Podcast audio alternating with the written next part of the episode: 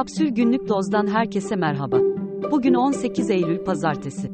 İstanbul'da fırtına uyarısı yapıldı. Kuzeyden esecek rüzgarın hızı, saatte 75 kilometreye çıkabilir. Yurdun diğer bölümlerinde, güneşli ya da az bulutlu bir hava bekleniyor.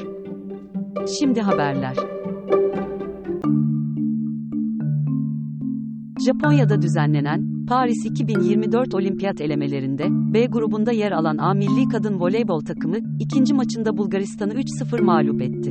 İlk maçında Porto Rico'yu aynı skorla mağlup eden milliler, 3. maçında 19 Eylül Salı, Türkiye saatiyle 7'de Peru ile karşı karşıya gelecek. Cumhurbaşkanı Erdoğan, Avrupa Parlamentosu'nda kabul edilen Türkiye raporunu, ilişkileri koparma gayreti olarak yorumladı ve şöyle dedi.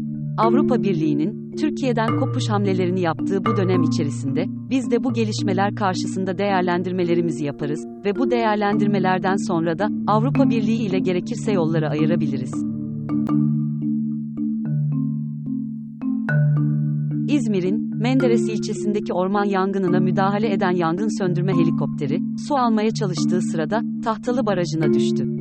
Helikopterde bulunan bir mürettebat kurtarıldı, diğer üçünü arama çalışmaları ise sürüyor. Galata Köprüsü'nde başlatılan güçlendirme ve bakım çalışmaları, planlanan tarihten 5 gün önce tamamlanarak, çift yönlü olarak trafiğe açıldı.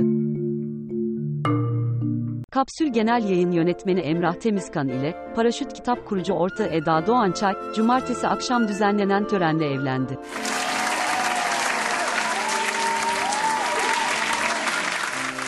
Kapsül ekibi olarak mutluluklarının daim olmasını diliyoruz. Daha fazlası için kapsül.com.tr adresini ziyaret edebilirsiniz.